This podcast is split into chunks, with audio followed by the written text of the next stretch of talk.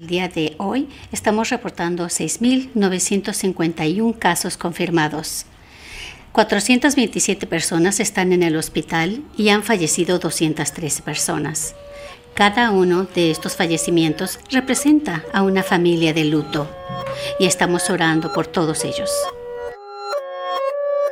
Bienvenidos a un nuevo episodio de Latinos en la Pandemia, el primer podcast de Enlace Latino sobre nuestra comunidad en Carolina del Norte.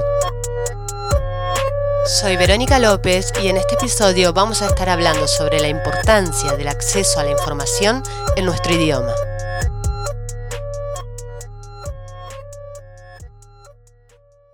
Hoy es 23 de abril de 2020 y la crisis del coronavirus mantiene a la mitad de la población del mundo encerradas en sus casas. Pero hoy vamos a tratar de dar un poco de esperanza en medio de tanta tragedia y les vamos a contar el trabajo que hacen nuestros compañeros de la comunidad latina en la interpretación y el doblaje de los textos al español para que todos estemos informados.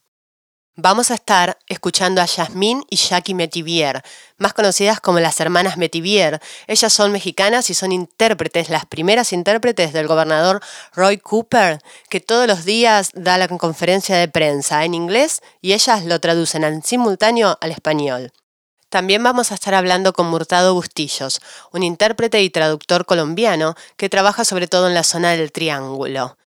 Y tendremos a dos cooperativas de lenguaje. Una es Cesontle, con Rocío Quinteros, que están ubicados en la zona de Asheville, y la otra es la cooperativa Justicia del Lenguaje La Tilde, con Ronald Forgati.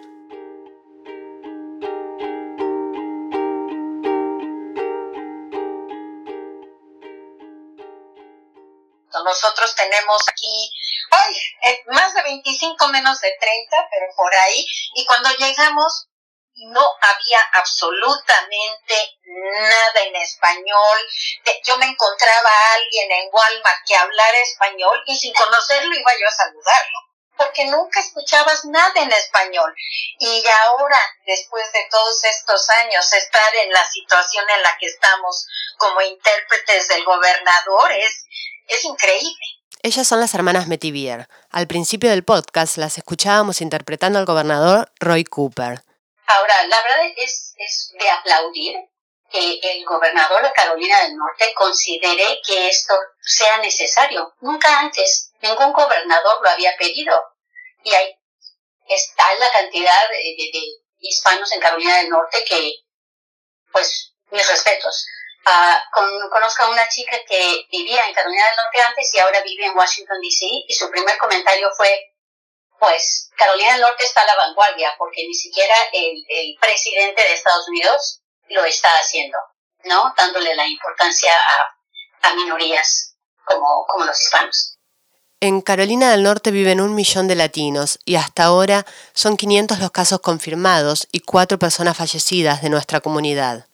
Yo creo que al igual que muchos problemas que ya existen en este país, que ya sabemos, como es lo de la salud, el acceso a la salud, como otras tantas cosas que ya existían. Y la falta de información es una de ellas, un problema que hemos tenido durante muchos años y que ahora se, ah, hay, tiene mucho más relevancia por la crisis que estamos pasando. Y creo que también es importante que la gente reciba esta información directamente, porque tienen muchas dudas, muchas dudas que no se resuelven fácilmente. Como hace un par de semanas, alguien en la comunidad latina nos pidió que si podíamos preguntarle al gobernador o se podía eh, preguntarle, si no directamente, esté consciente que la gente hispana tiene muchas preguntas, como por ejemplo, ellos pagan impuestos, pero no van a recibir ayuda federal, ¿cierto? Entonces, no había sido todavía público esa noticia y ni Jasmine ni yo sabíamos y por lo tanto, pues es vital, es vital esa información.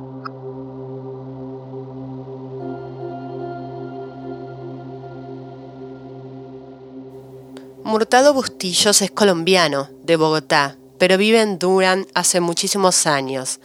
Ahí tiene una compañía que se llama Language Service Solutions y realiza interpretación y traducción al español para organizaciones no gubernamentales, para counties, para empresas, para el que lo necesite. Todos, todos estamos unidos en esto. Entonces, eh, el hecho de que exista información y algunos miembros de nuestra comunidad eh, no la puedan leer o no puedan estar al tanto, eh, pues es gravísimo porque todos dependemos unos de otros. Entonces, en lo que uno pueda colaborar para que la gente esté informada, enterada, educada con relación a la información que todos estamos aprendiendo, que los mismos científicos están sacando todos los días, pues es de vital importancia pero las cosas están cambiando.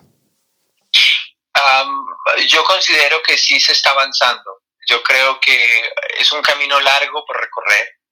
Ah, yo creo que hay mucho esfuerzo que hace falta, pero mi sentimiento, mi sensación es que la ciudad de Durham, que es donde vivo, el condado de Durham, están haciendo un esfuerzo por cada vez incluir más la comunidad eh, latina en las decisiones que se están tomando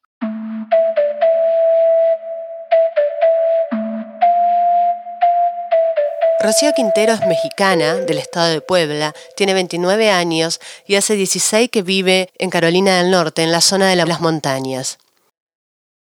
Eh, sea cual sea el estatus migratorio que uno tenga, la realidad es que uno, ah, por varias razones, está viviendo acá en Estados Unidos. Con la llegada del COVID-19, se nota cada vez más la importancia de este tipo de trabajo.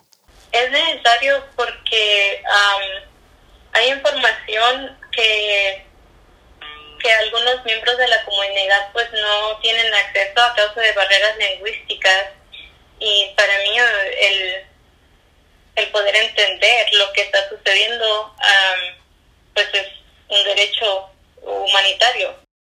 Que el idioma oficial sea el inglés, la realidad es que en Estados Unidos viven muchísimas comunidades y muchísimas personas que hablan otros idiomas. No, importa si se habla inglés o se habla español, esto es una crisis eh, humanitaria, así que necesitamos todos estar al tanto.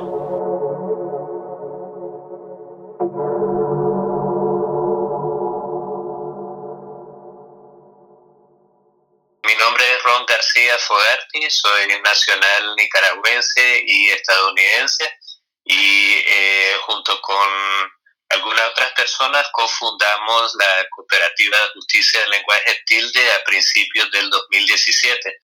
Él plantea el lenguaje como una forma de justicia social, de justicia del lenguaje, una herramienta que nos iguala y que democratiza.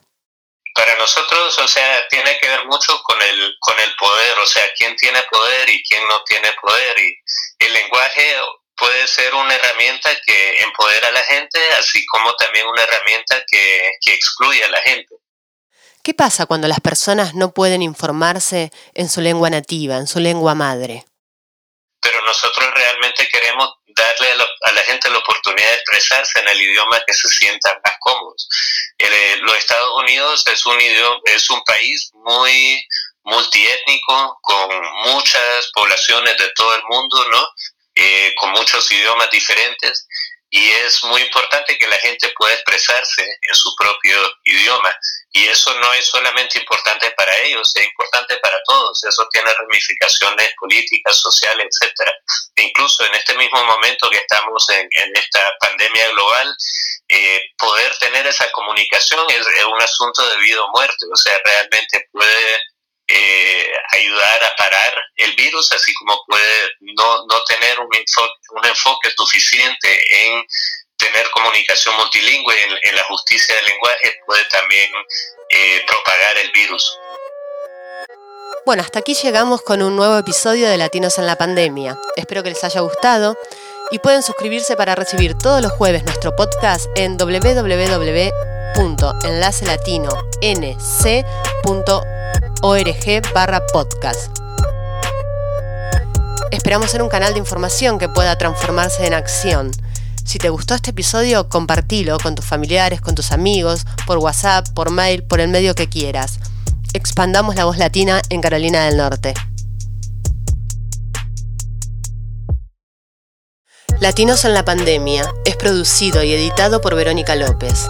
La música original, el sonido y la edición son de David Miller. Paola Jaramillo y Walter Gómez colaboran en la producción y edición. Latinos en la Pandemia es un podcast del Enlace Latino, el primer medio de noticias digital en español sin fines de lucro en Carolina del Norte. Yo soy Verónica López. Hasta el próximo episodio.